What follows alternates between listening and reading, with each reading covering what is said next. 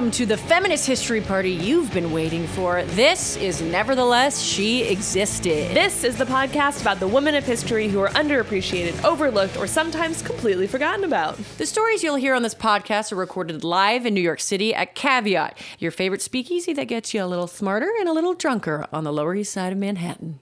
Each month, we do a deep dive into a different topic within women's history. This month, we're doing Women of the Wild West. Every episode, we will dish on a tiny corner of women's history, providing you with some framing and context. And who doesn't love framing and context? Psychopaths, that's who. We see you.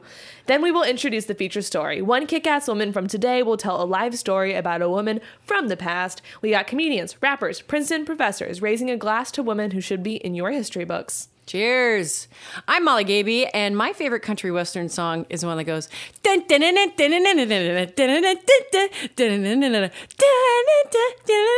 Huh?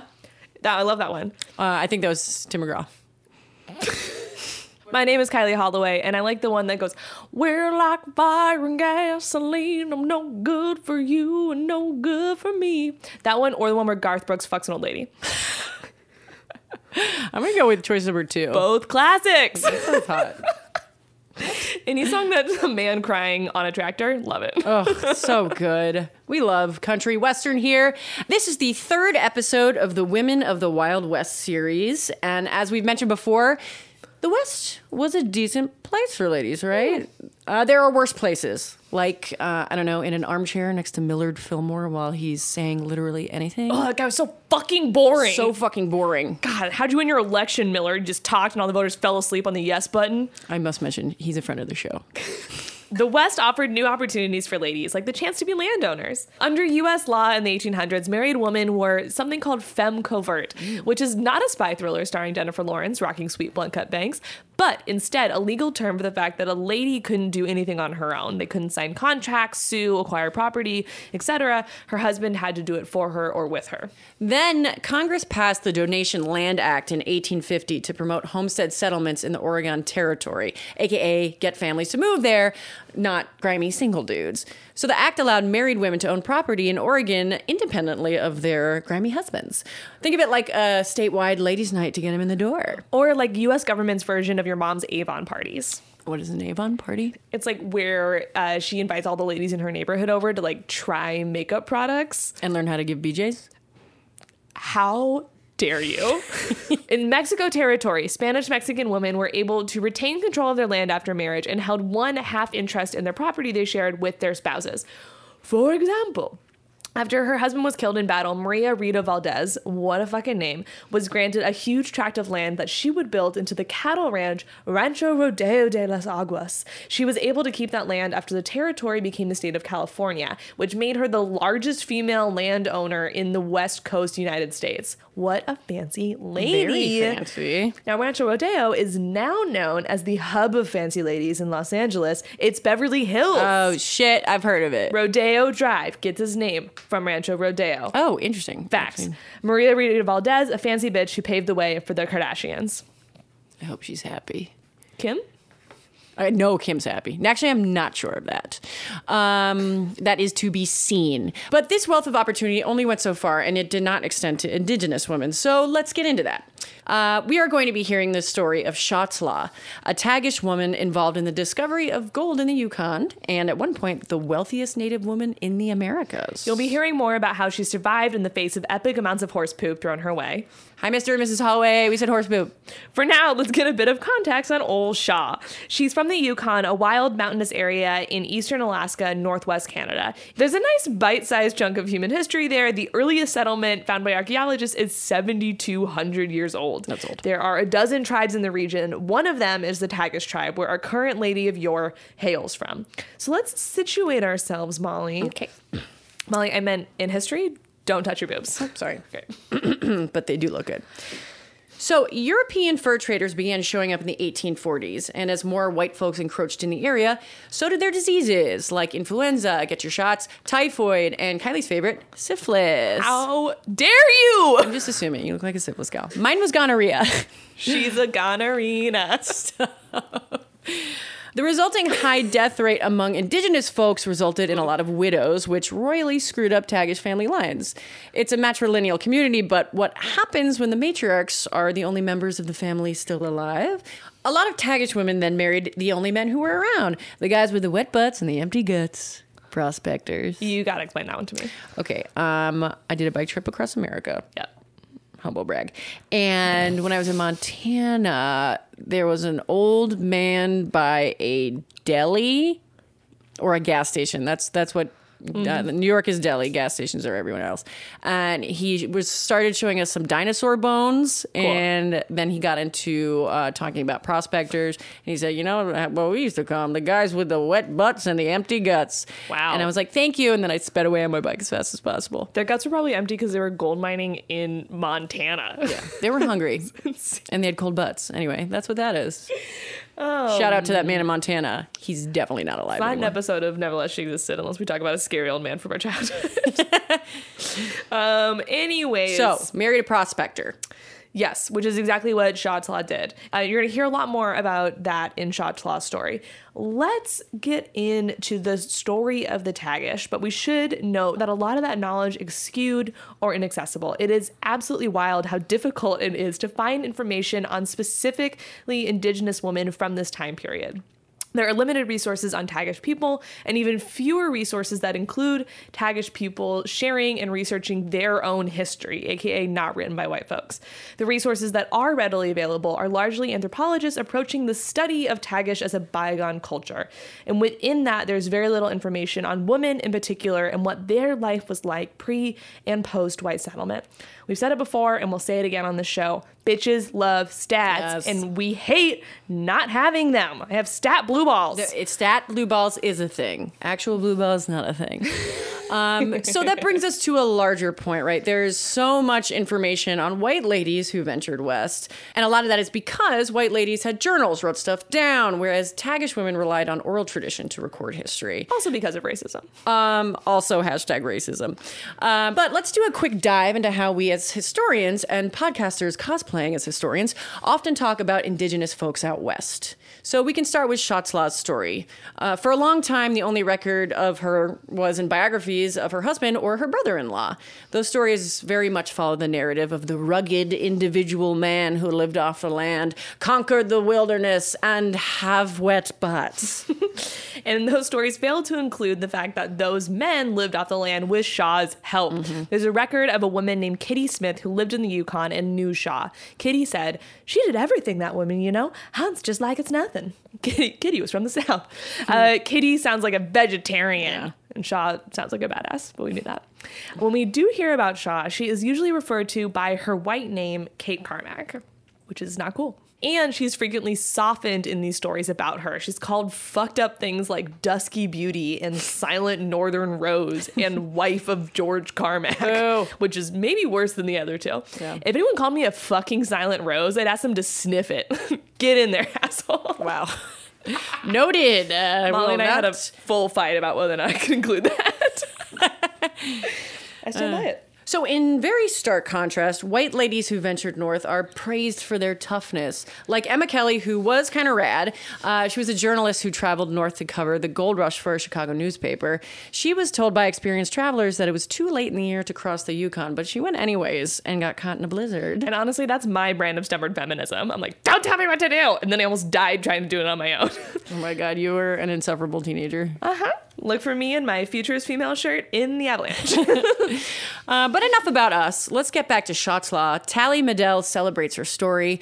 We're going to go dry our butts and fill our guts it's like a good beer, an amber ale.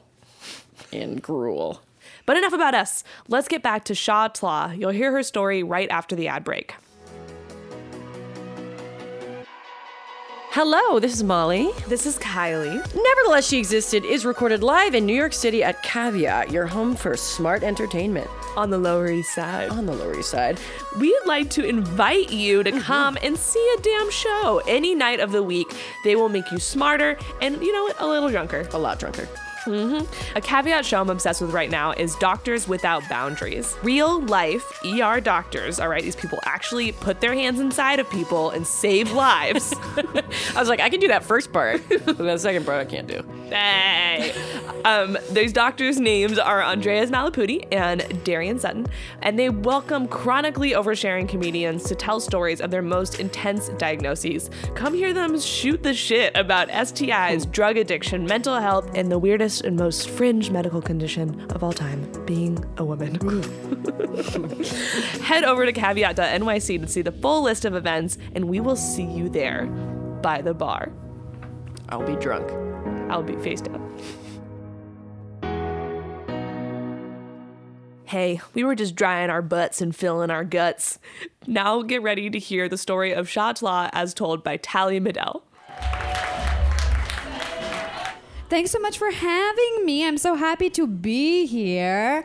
I get to tell you about Shah Tla. Okay, here's the thing. I grew up in Southeast Alaska. I am really lucky that in Southeast Alaska, in my town specifically, Ketchikan, there is a real. uh, Okay, here's uh, uh, obviously, I'm not Native Alaskan. Um, I am mixed. I am half Mexican and half white, but all that got bleached out. Um, uh, sorry, um, but in Ketchikan, there is a for me, from my perspective, there's much more of a blend of Native Alaskans than in like any other indigenous person anywhere else in the country that I've been to. In Ketchikan, Alaska, I grew up with Tlingit kids and Haida kids and Tsimshian kids. I don't see that anywhere else that I am. So I feel really lucky that I got to grow up with a legacy of mm, of Native Alaskans in my city. Um, that said, I thought I was always saying the TL sound correctly. I don't know if I ever have, and I think I will never have the correct ear to know if I'm saying it right or not. I thought it was KL. Um, I don't think that's right. I call my friend Steven Jackson, who is a very cool artist. His dad is Nathan Jackson, who's a world famous totem carver. And uh, he was like, you know, you make the TL sound, you hit the tongue on the side of your mouth, um, and then it's like, gluck. I'm not going to get it right. And I don't want to do any more damage that white people have already perpetrated. So um, I think it's Shaw Claw. I apologize in advance. She was known as Kate Carmack for a lot of her life, um, a name that was bestowed upon her by her husband, Lying George. I call him Lying George because that was his nickname. Do we trust him? No. Nope. Okay, so it's uh, 1898. I'm going to read directly from my notebook for a lot of this. You love me for it. You're like, God, her eyes go back down. I love that. Um, there's a big old honking boat pulling into Seattle. It's called the Roanoke. And there's one indigenous woman aboard, and her name is Kate Carmack. It's not, it's Law, but you know, better. Um, and uh, she's in the company of her brothers and her white husband, Lying George, and they have got somewhere between forty thousand and a hundred thousand dollars worth of gold, which in today's dollars is one billion bajillion dollars. Um, it's the most by far of any haul from the Klondike, and sh- she's a member of the party that's begun the Klondike Gold Rush, which tragically, unbeknownst to her, is going to completely, utterly upend her people's way of life. She is a Tagish Tlingit woman. Her father is Tlingit, her mother's Tagish, and the matrilineal heritage of a lot of Southeast Alaskan and Yukon tribes. That's she's going to. She's a First Nations woman. She's going to be raised Tagish. So before I tell you how much bullshit her white husband, Lying George, pulls, I do want to say this. There's this amazing photograph of her at the end of her life that I wish I had sent in first. Um, she's got her hand on a big old dog's head. She's outside of her white clapboard government housing. She is the happiest that you've seen her at any stage of her life. Way happier than these photos that they took in San Francisco when she is dripping in gold. Which, like, I mean, stunning but also like so stunning when she's like finally happy and back where she always wanted to live. So the story is going to end not tragically, despite how tragic. Fucking Lying George. Here's the thing. I never, whenever I do this show, I don't want to make it about like the things that people put these amazing women through, these these different important women through. It's not about the fucking whatever bad guys. It's about the cool ones. But unfortunately, a lot of her life that we know is defined by her white husband um, because he's the one who got to tell the story. And I love that tonight on this show, everyone has really made a point to highlight uh, Native Americans and First Nations people. I think that's uh, the point because Westward Expansion and Manifest Destiny is fucked up. And we need to challenge that history because our history as America is bad. Right? It's a bad one. We all know don't don't do it. Don't say don't celebrate Thanksgiving. Don't do it. You should fast. There's also I just okay, I'm so off base, but there's a really cool documentary called Warrior Women. Has anybody seen it? Came out last year about Madonna Thunderhawk. Okay, it's really good. You should check it out. Please, I beg you. It's such a good movie. Okay. Back to the story so fast. This is going to be over so soon. You'll be like, God, I want to know more. And if you want to know more, I highly recommend the book Wealth Woman. Okay? It's by Deb Vanasse. She did a really great job. She is also a white woman herself, but she's got a great forward about how she is like, she did a lot of thinking about whether or not she was the one to tell this story. I think she did a good job. I know that there's more to tell. Wealth Woman, Kate Carmack, and the Klondike Race for Gold. Okay? Just putting it out there now. Great book. Should have read it with, you know, more carefully before I began this presentation for a podcast. But here we are. Okay. So, Shock Claus has been called her Kate because fine, whatever, fuck him. He told his sister-in-law that his wife was Irish. Um, again, I call him Lying George because that's what everybody called him. That's like just your first name with the word lion in front of it. That's like if my nickname was Lying Tally. It's barely a nickname. It's a bad nickname. Um, her marriage was basically an arrangement. Uh, he was her sister's former husband. She herself had already lost her first husband, a Tlingit man, and their daughter um, in a flu epidemic. Do we think that flu epidemic was caused by anything other than colonization? No, we don't. Um, marriages to white prospectors could guarantee good trades, safe passage, blah blah. So there was no way of foretelling that that way of life would change. That she never really needed to do that. They were just taking care of each other. It's a matrilineal um, line. Okay, I already talked about that. Good. Don't worry about it. Here we go. Keep going. Keep it going. Um, here's the thing. They're inland. Yukon's pretty far inland. The if you ever want to read about the Tlingit tribe, they are like fighters. They're really fascinating. They keep the coasts like terrifyingly safe. They're an amazing, amazing history there. So there's a lot of Tagish and Tlingit intermarriage at this time in history in the late 1800s. She marries George in 1886. They have a baby girl in 1993. Her name is Graphy Gracie. G R A P H I E. G R A C I E. I love it. I don't know if you pronounce it Graphy Gracie, but it's like, why not name her Graphy Gracie? You can do whatever you want. Um, lying George is bullshit. He's just fucking around like an idiot. He'd gone AWOL from the. He was like a Marine. And then he came to Alaska because of all these rumors of gold. Um, basically, her family sort of took him in because he was, they just were, whatever. He's just, he's stupid. Um, she is raised in the Tagish tradition. There's ways of life around every season. She keeps him alive um, and he rewards her for sure. Um, definitely nothing bad happens. Um, the gold discovery is very contested in her history. Sometimes it's like, oh, she discovered it. The true story, truest story that we know is that during the Klondike Gold Rush, it hasn't quite started yet there is a need for logs because there's all of these miners are coming up trying to find this gold that's been rumored to be there. And so her brothers and George are trying to log to raise money. Her brother, Skookum Jim, shoots a moose, brings it upstream in Bonanza Creek to clean the moose, and that's where they find the vein of gold. True, nugs of gold, real gold nuggets. They found such a vein, um, and lucky for them, Lying George is there to explain that Indians can't get permits.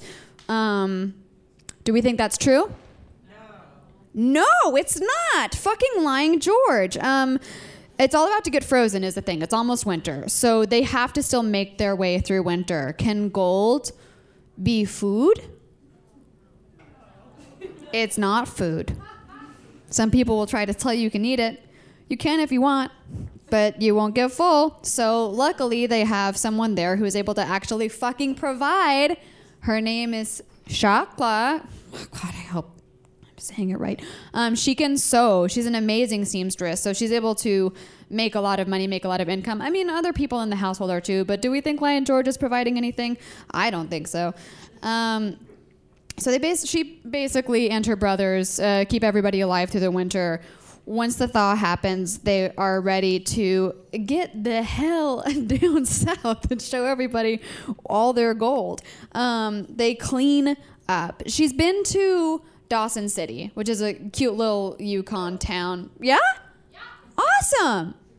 I mean, I've been there. I'm not from there. That's but that's great. What's it like? Uh, it, it's kind of really broken. Yep. Like it would be at the time of the gold rush. Yep. Uh, there's a bar that has to stay open 24 hours a day because if it closes, they'll be shut down because it's so disgusting. Yeah, that makes sense. Okay. They literally stay open all the time. Uh, and I mean, there's a lot of really cool events throughout the winter and the summer. In the winter,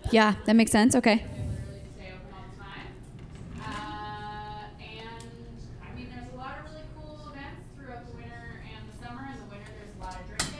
Yep. In the spring, there's a lot of celebrating and like a dog mushing race that comes through town. This sounds very northwest. They're like they're the har- okay. So it's burned. It has burned down several times. Was what I learned from Wealth Woman. I mean, but they all, you know, sometimes just got to burn stuff down. Let's start over. Um, so Shotglass been to Dawson City. It's like you know saloons. It's fun. It's very dangerous. Seattle getting off the Roanoke is like so clean. It's such a metropolis. I have a feeling I've been talking for 30 minutes and I'm going to wrap this up. Um, it is so fun. Like they do stuff like go to their hotel roof and just throw gold off the roof. They're like having a great time. And then it's time to go to California where Lying George is from. And she loves San Francisco because she's like so cool. And um, they have to go to San Benito, where his sister Rose lives. Um, Rose, the one who he told his wife was Irish. Um, there's crows there at least. So now that the charm of the city is sort of wearing off, Shakla is like, oh, that's sort of like a raven. There's groundhogs, which she geniusly shoots to cook because she's like, time to go. Um, she's just so capable, which of course people don't know what to do with. She's just a cool, capable woman. Are we ever rewarded? No. Always punished. Um, also, though, poor Rose, her brother is obviously such a sociopath. He puts her through insane shit. She deserves her own book. She like is sort of a villain within Kate Carmack Shawclaw's story, but like Rose also is a victim of her psycho brother. So it's time to go north again. They got to go check up on their gold.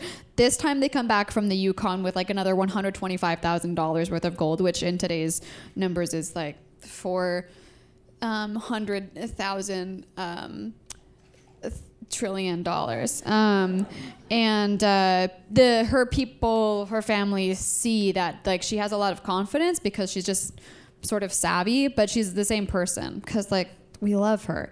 Um, it's time to go south again. They, uh, she has seen that there's some changes. For instance, Dawson City has burned down, um, and uh, the camps are like out of control. There are so many people because of their discovery. They are very famous at this point. Um, they go south again with another 125,000 um, and this is when money really starts to take a toll on their marriage. They've been together at this point for like 12 years or something and uh, which in today's numbers is um, 45 years. Um, and she um, ends up with a having to spend the night in jail uh, sort of situation uh, where she also has to pay $3.60 which in today's numbers is negative $3.60 no big deal. But it's republic drunkenness. She got in a fight with her brother skookum jim in a hotel. Sort of a mess. Um, and then it's time for winter. And george goes back up to the yukon. For some reason we don't know why she goes back to san benito to be back with his sister rose. And uh, she's got their daughter gracie gracie. She's got her niece. She waits for george and she waits for george.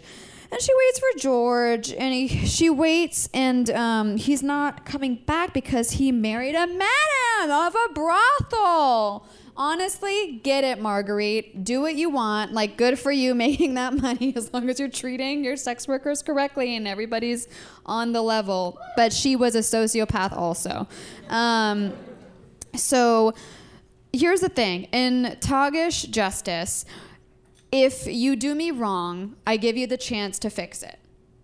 If you don't fix it, I get to take back what you owe me. So she thinks that the way that the justice proceedings are going to happen, she'll at least get her due. She doesn't care that he has another wife. That's actually not like unheard of so, for for her. So the problem is that he didn't tell her. She finds out not even from her sister-in-law, whom he'd been writing to tell her. She finds out because this lady named Mary St. Clair comes to the house in San Benito, traveled from like Seattle or San Francisco or something.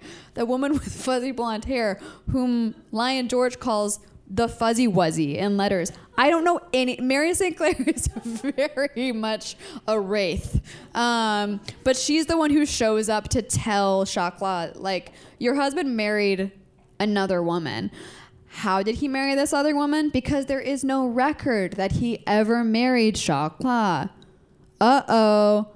Um, so, unfortunately, nothing. I'm sorry. Um, he is like, don't worry, baby. I'll make it right. Here's $2,500. And please leave my daughter um, and your niece uh, with my sister, and then you can go home. Isn't that awesome? Um, honestly, Lying George, like, so cool. Um, so, so she is convinced by Mary St. Clair, the blonde wraith, to ask for one hundred thousand dollars, or like at least her half of this, which is her her half of the share technically. It's it's more, um, and uh, she gets embroiled in a very insane like divorce of the decade. It is so public. It becomes this huge mess in all the papers. And George never comes back to show his face. He's such a fucking asshole. His brother in law dies, and then like a week later tells his sister, like, um, I'm really sorry about that. Um, you really need to kick out Kate so she doesn't take any of my gold. And also, could you like please tell people about this new hair treatment that I've been selling where like you won't go bald if you put it on your head? um, please keep the girls. Just send Kate away. Um, yeah. Yes, he's a fuckboy. Um, she does kick out Kate. But she doesn't know that Kate Chakla has tons of friends. She Kate has a reputation as being like a really cool person the she does she isn't allowed to keep a lot of her own history because she can't read or write English, and so uh, most of what we know about her is like what's been passed on by other family and people who she had on her side. Um, okay, so they they she has to go back to the Yukon because seven months go by. She's been in court proceedings. It's taking forever. She's like finds out that her sister's sick, so they go back to the Yukon. Um, she just stays there. She's never she never gets her money from George. And years go by. Gracie Gracie is 16 years old when she gets an invitation from her father to come back to Seattle because there's this wonderful bullshit eh, party for the Klondike Gold Rush in 1914. Like the president's gonna be there. So um, Gracie Gracie is like, yes, I get to go back to Seattle because Gracie Gracie was five years old when the family suddenly got all of this gold and all this wealth. She has a new bicycle, she has new dolls, she has new clothes. And so that was her biggest impression. She has to move back to the Yukon when I think she's probably seven or eight. And but she's always held on to this memory of wealth. Um, and her life in the Yukon is just not what she wants. So when she's invited back to Seattle, um, she is there one month and then she gets knocked up by her stepmom's brother. Ah! And um, has two more kids and is married and never sees her mother again. Sorry. I really wish I was telling you something different. I'm just going to return one more time to the final picture that you're not seeing of Chakla.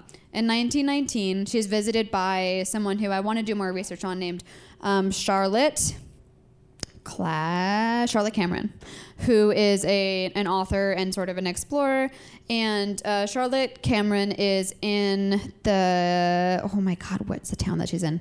We're get, it's okay, we're done. Um, she's so bored out of her mind, and someone's like, "Oh, you should go visit Shaw Clay. You should go visit Kate Carmack, the guy, the, the girl whose like husband discovered the Klondike Gold Rush or whatever." And she goes to this woman's house, and she meets this woman who is so generous, so cool. Shows her all these pictures of her time in San Francisco as the richest indigenous woman in the world. Um, she's got like portraits of the king and queen of England. Uh, she still has a gold watch. And uh, she sends her away. She's an incredible seamstress. And she sends her away with this blue handkerchief with hand embroidered white flowers. And Charlotte asks her, like, what do you miss about those days? And she's like, you know what I miss? I miss San Francisco and I miss port wine. Me too. Thanks for listening. That was the story of Shaw Tlaw told by Tallie Medel. Tallie Medel is an actor, comedian, and dancer based in New York City. She's appeared on Inside Amy Schumer and Broad City. Tallie is one third of the Cocoon Central dance team. You can follow her at Tallie Medel on Twitter and Instagram. Lying George I should give all of my exes a title like that. That's Yeah. beautiful. owes me money. Jake never did the dishes. Brian. Cried when I didn't have an orgasm. Alan. Oh, no. Beautiful. Lying George. One hilarious element of Shaw story that didn't make it in um, is that when they were looking for gold, they ran into this white prospector named Robert Henderson. And he's like, I know where gold is, but I'm not going to tell native people. And then four days later, Shaw Tlaw and their company found gold near where Robert had been searching, but they decided not to tell him about it because he had been such a huge dick. Uh, so he missed out on the fucking gold rush. Lesson here be nice. Be nice. Don't be a dick. Shatlaw's history is hard to trace. She didn't read or write English, so we don't have any accounts by her. As we mentioned, the accounts written about Shaw are mainly by white male historians who carry their own biases. But the way we tell Shaw's story is changing. She's got her own page on the National Park Service site. In 2018, she was inducted into Canada's National Mining Hall of Fame. that exists. Hells yes. And her biography just came out. Big deal. Um, written by a lady called Wealth Woman, Kate Carmack, and the Klondike Race for Gold by Deb Vanasse. Buy it at your local bookstore. not on Amazon. now, this has been another episode of Nevertheless She Existed. This wilty Florida Rose and perky California Spittoon are signing off. And we're not asking for permission from our husbands first. Let's buy some land.